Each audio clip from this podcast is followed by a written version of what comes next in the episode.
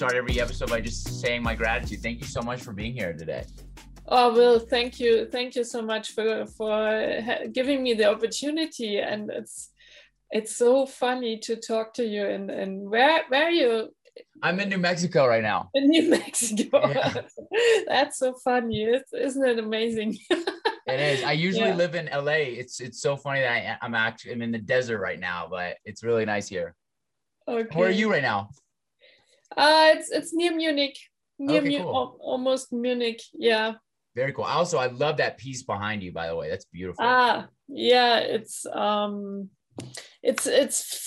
Phoenix versus Icarus, because I painted, it was the first piece I painted at the beginning of the Corona pandemic. Mm-hmm. And there was a lot of things going on. So and despite of all the bad things that happened, the lockdown and all the deaths and everything, there was also some good things going on. Like people were helping each other, were buying for the elders, going to the supermarket and helping each other out. And so I decided to paint this piece, and it was like, it depends how you see it. So you can rise as a phoenix from this pandemic, or you can fall down. This society can fall down like Icarus, right? Wow. So because all of the polemic, right wings and the QAnon and stuff like that are rising with this, right? But you also have the good forces that are fighting against it. And so it's about ourselves, our society, to decide which way we want to go. And you can hang it the other way around, so it will be upside down with the Icarus.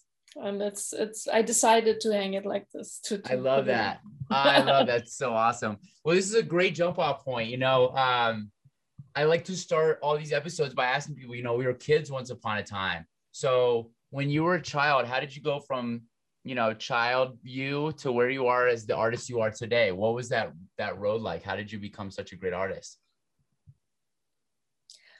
Oh, that is a good question. I don't know. I was like, I was practicing art all along my way, because it really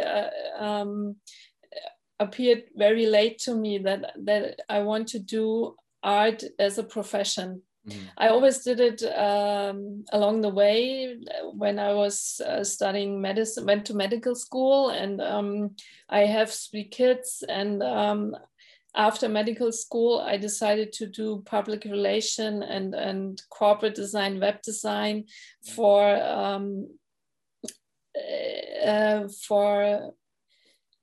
physicians and also pharmaceutical companies, and it always moved more and more to the creative direction, but it didn't really appear to me that it's possible to do art as a profession. It always had to be something you can earn money with, in quotes, it's like web design.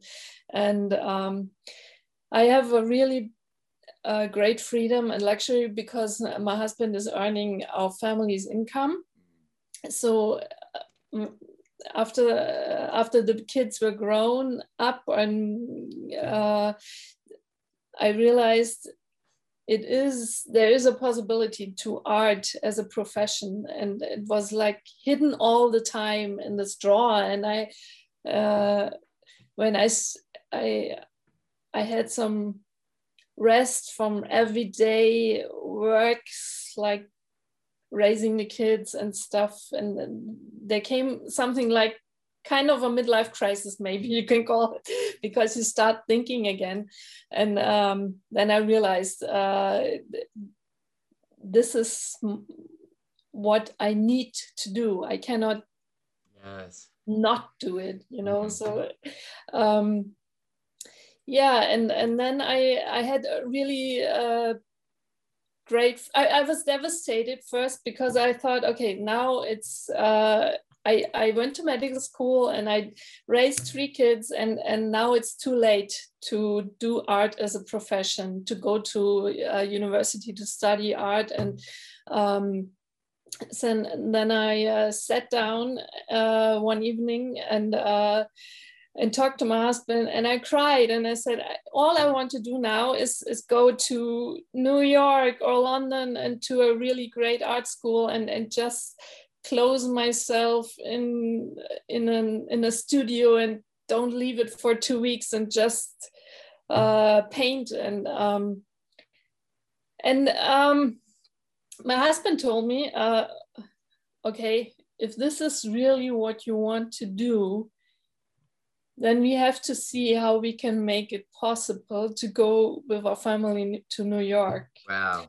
And that was really so important to me at that stage, because then with his words, he teared down a wall in my mind. So I was able to think about what will happen if we go to New York, what will happen if I do this. And it was possible for me to think again to think further behind this point, because and that was and then I decided I could think again, right? I could think again, and I decided, okay, art is important to me, but my family is also important to me, and my life with my family. So I decided to get all this knowledge in very short time, and to do what I want to do in the paintings, and not to look to paint for sale or to paint anything that sells good, but to paint something that comes from within me and from what I wanted to do. And so I painted really big size canvases, and I painted faces, and the development was really fast, because I had the freedom that I didn't have to look out for the money and for the sales. So there was a vast development in these years when I started. And that was big luxury, I think. That was really, nice. And and with the three kids, I was really amazed by the magic thinking ability that the kids have in an early age, and that really fascinated me. So I tried to put it also in my paintings. Yeah, I love that, and they're probably so proud and love your work. Thank you. So I'm curious, you've lived such a wonderful, colorful life, from working, this stable career route to working in the arts, and you've had these really, and I think the deepness of the conversation you had with yourself is the artist's conversation, how do I make money off this? How do I survive? But how do I do this? Because I have to. I'm curious, if you were sitting down with a younger artist who is just starting out their career and they were having that same inner struggle that you were having, what would be some words of advice that you'd give them? Oh, I know it's hard. I asked some difficult questions. I'm sorry. That's a hard one. That's a hard one, because you have to earn a living, right? So I didn't have that problem, and this is a really big problem for most of the artists, I think. And I don't really know how to answer this. No, it's a good. I'll ask it differently. What do you think? What would be some words of advice you give just to an artist in general? Doesn't have to be with that exact scenario, but what would be some words of advice you'd give to any artist who's just on their path? yeah, you should stay, of course, stay true to yourself. Yeah, but you should learn what is it that moves you. Why are you fascinated? In my case, I'm fascinated by faces. I want to paint faces, and I want to use color. And every artist should, I mean, you have a natural feeling you need to paint faces, or you need to paint abstract things, or what is it? But, and you try out in the beginning a lot, but there should come a point where you should realize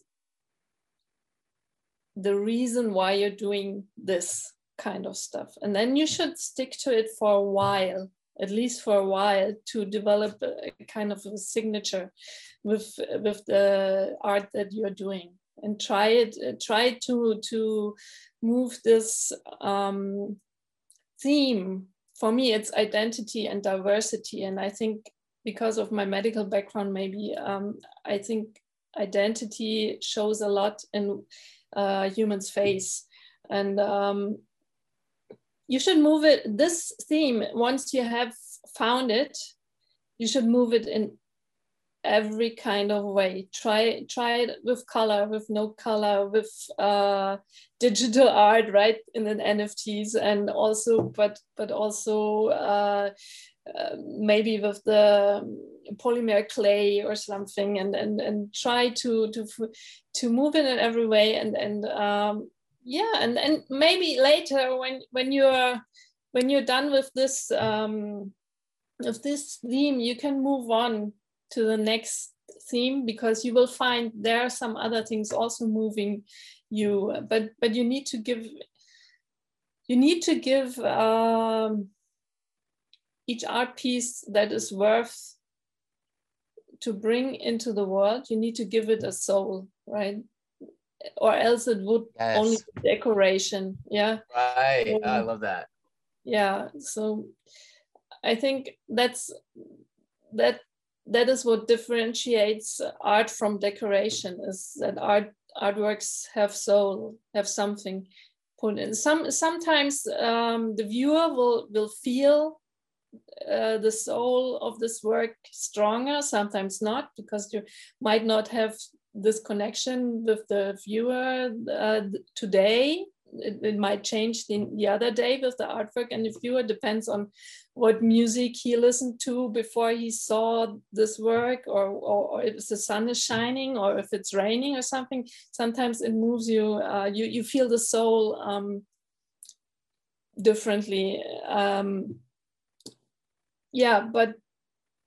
that is an important thing, to give the artwork a soul. Yeah. And I often find that paintings that I struggle the most with, no, I have to say it differently.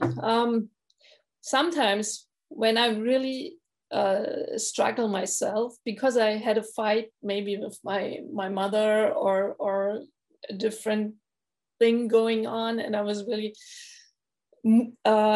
disturbed inside, and then I thought, this won't work out today, painting won't work out today, and it turned out to be the best painting in months, right? So because you learn how to give this thing that moves you to express it in your painting. So and the energy leaves you and goes into the painting, I think. Maybe that is, yeah, maybe that's a good example. I love that. I love that so much. That was beautiful. And I'm picking up everything you're putting down. I resonate with that very much. I think that we put a part of ourselves, and that something speaks through us in art, you know, and I think it's like greater than us in a way.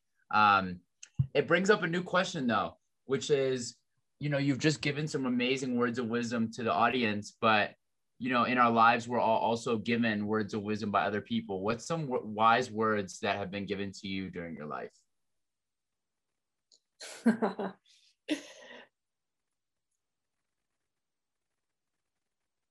Yeah. I have to think about that one. Take your time. Take your time. Yeah. No time limit. Yeah, I don't. I have a Korean uncle, and he is really wise words, and he also puts it on the point, right? And he said, one sentence was really funny because as kids we always ask, why are grown-ups not doing the things you say and yourself, yeah, right? So, and he said, have you ever seen a sign walking in the same direction as it's pointing? Wow.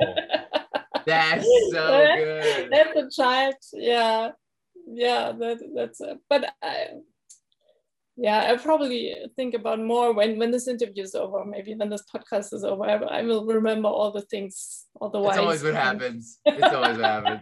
That's why I keep it spontaneous, because I love, you know, we all have, we're an amalgamation of wise words, you know, but I love asking that question because people come up with things on the spot. They're like, oh yeah, I remember this one. This is good. And it's always like that sign one is amazing.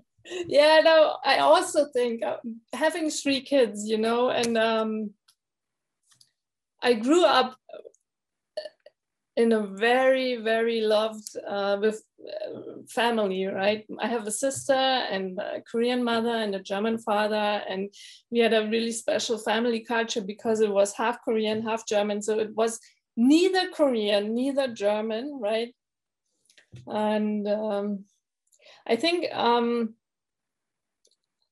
the love that you give, I realized that when I had kids, all the love you give always flows downstream, right? You get the love from your parents, and you don't realize how, you cannot really realize how much you get from your parents, how much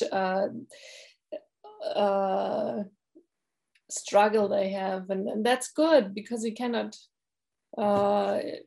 It's not good for the kids to know how much struggle there is or something, and but it flows downstream. So when you self have your own kids, and you also give it, you pass it on to them. I think it's almost impossible. Of course, you love your parents, but it's almost impossible to give the same love back to your parents. But the experience you had, and when you grew up in a loving family, you give it downstream to your own kids, maybe.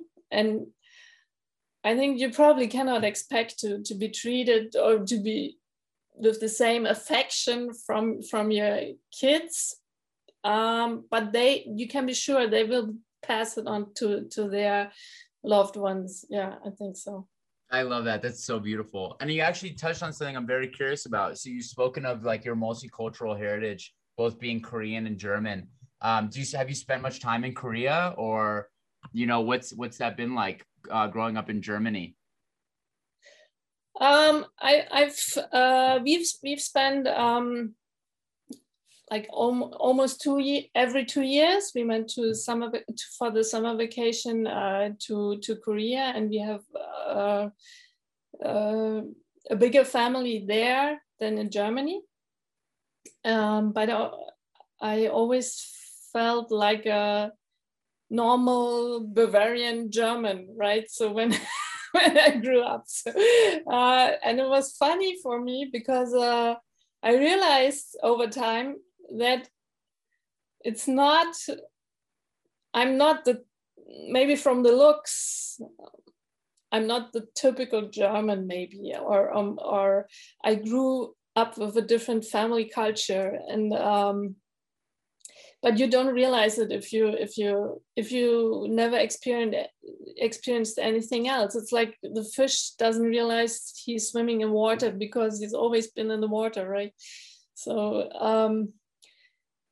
so maybe that's why my main theme in my artwork is about identity and diversity, because I was asking myself what it is that's different, because it must be something different. I don't know. Yeah. I have an interesting story from my sister. She also went to medical school, and she went to Toronto for an internship. And in Toronto, there are a lot of Asian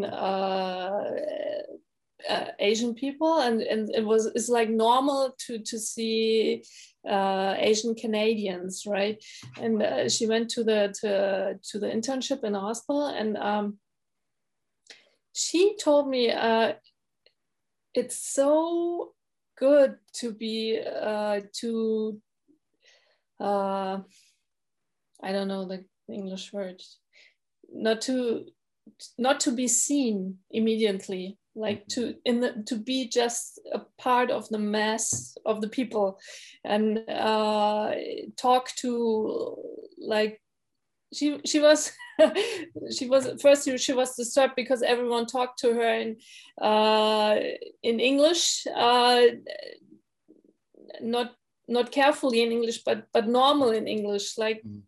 They expected her, of course, she must understand everything. And then she realized, okay, in Germany it's different. Some people approach me more carefully because they might think I don't understand it so well. And but you don't spot the difference if you stay where you are, right? So, yeah. No, I love that. That's why I'm grateful for your answer. I think that identity and culture are some of the most interesting things that we have as humanity, you know, like that your sister was a German woman going to Canada, and it was the first time that she felt like she wasn't, like, she was a part of the group. She wasn't like an outside of it. That's like, that's just fascinating. Yeah. I mean, unfortunate that she felt that way. I'm sorry that she, you know, had to go to another country to feel that, but I think that's the beauty of travel, right? It broadens the mind. Yeah, I think I don't feel treated badly in Germany, or different, or different, maybe different is the word sometimes, but I don't have really bad experiences because maybe my looks are not so different. And then sometimes I'm asked, where do you come from? But yeah, I try to be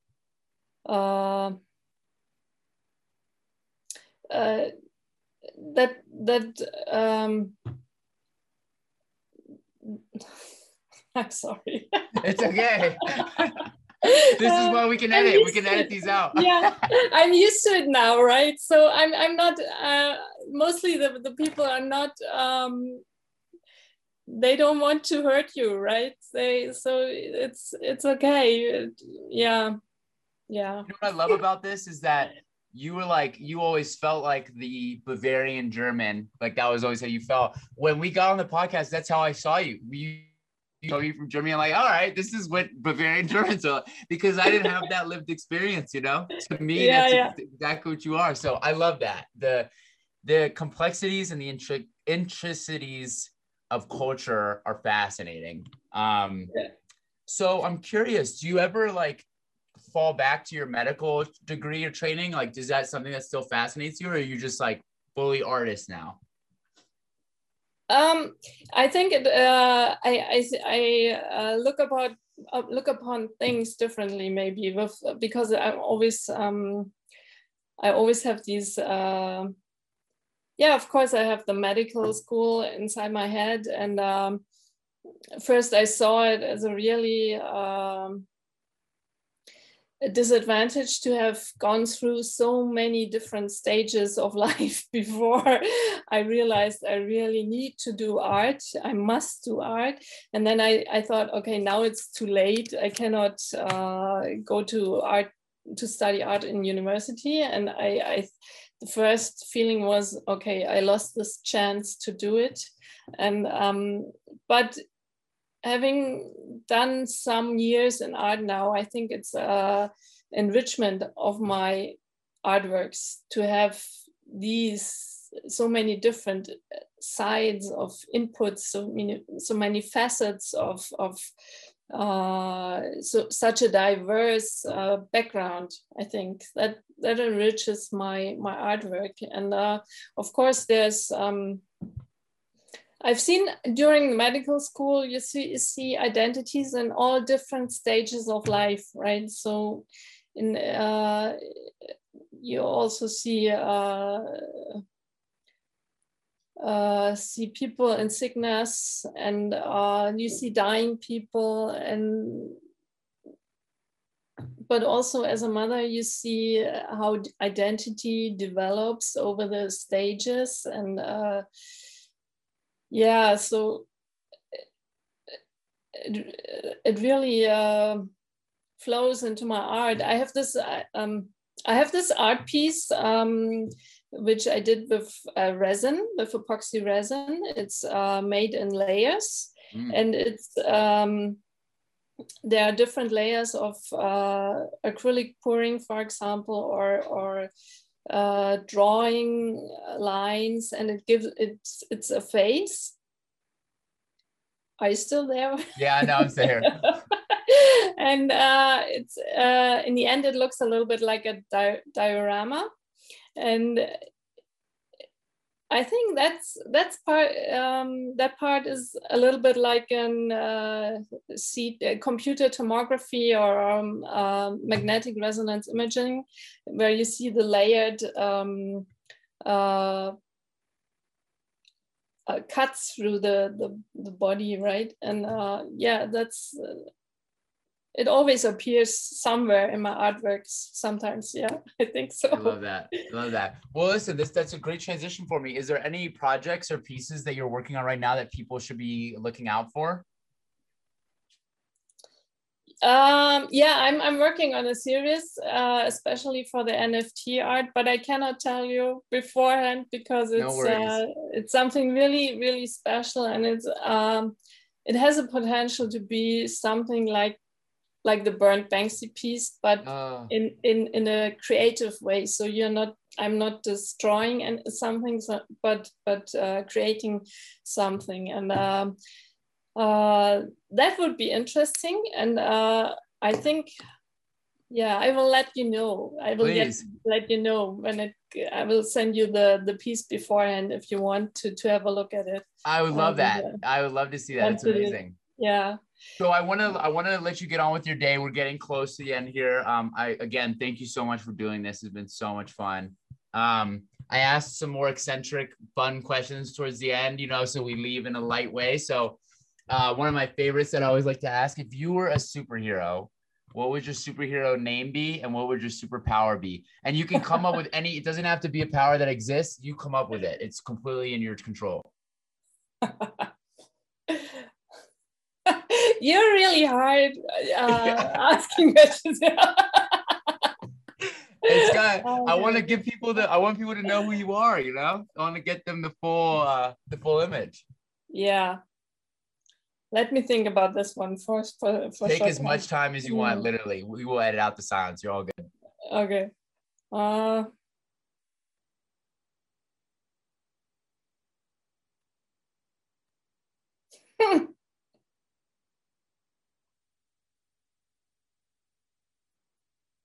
Yeah, maybe I should do an interview with you, right? Have you been interviewed, Paul? Yes, I've been interviewed once. It's very difficult being on the other side of the questions. Oh my God, I don't know. Yeah, no, I have a blackout now. I don't know. I always wanted to fly when I was a little kid, and we have a lot of mountains near the Alps in Bavaria, right? And when we went hiking up on the mountains, I always wanted to start like Superman, right? Yeah. Putting one hand in the air, and it would have been so great to be able to fly really fast wherever. Yeah, that would be definitely one superpower I wished I would have. But I would have loved to have like everything, like Superman, like everything. Yes, I'm glad that someone, I've been waiting for someone to say that. I would want to. Why choose, you know? I love it. As far as a name, you know, you said Blackout, which I think would be a great superhero name. Yeah. And then you were talking about the Phoenix earlier. I think Phoenix is a great name as well. Yeah, right.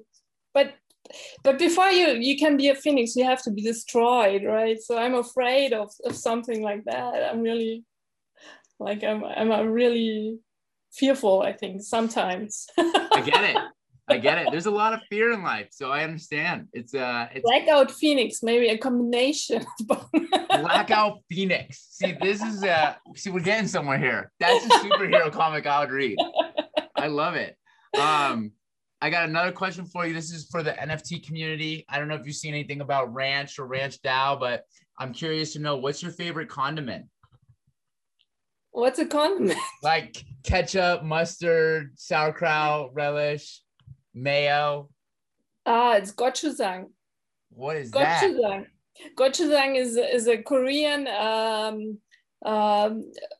red pepper paste. Ooh.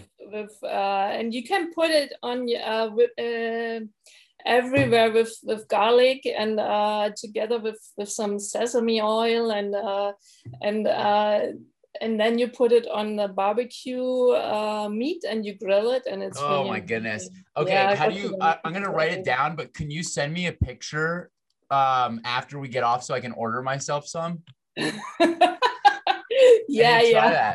That's amazing. Okay, well, listen, I got one last question for you. You've been such an amazing guest. I'm so grateful for your time. This is always my favorite question, so I'm going to set a scene for you with this one. It's 30 years from now. We're watching this podcast. We're watching it on a screen. We've minted it. It's an NFT. We've made billions on it. So this would be the questions. 30 years from now, you're looking back on this, and it's your final thoughts to the world, to people. What would your final words be, whether they're words of wisdom or just final thoughts to the audience?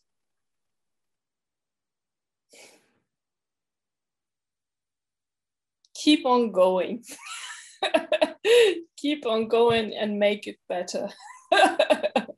Amazing. Yeah, maybe. That, honestly, like, people are always so worried about this simple answer. It's really the best advice anyone can give, you know, keep on. Yeah. I mean, I always say, if somebody says, oh, I'm getting old. So I say, there's no alternative. Either you're getting old or you die, right? So you better get old. I am so great. I say that to my peers all the time. People are like, oh, we're getting old. I'm like, yeah, we should be happy. We're alive. Like, the alternative is not good. Yeah. And actually, it would be really sad if you stay in the status quo, right? There's always development, and it's really an important part also of my artwork.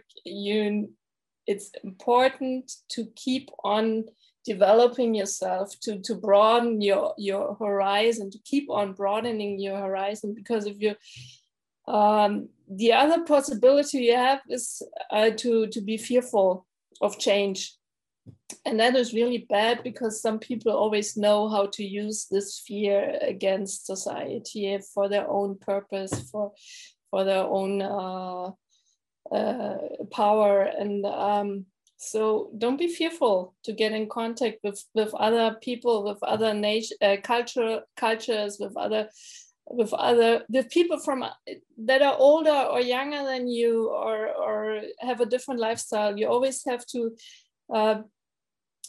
keep trying to change and to broaden your horizon and to stay curious, because you will win if you develop yourself and stay curious. Yeah, I think so. That is such an amazing sign off. I'm so grateful for you. Thank you so much for coming today. This has been amazing. Thank you, Will, for having me.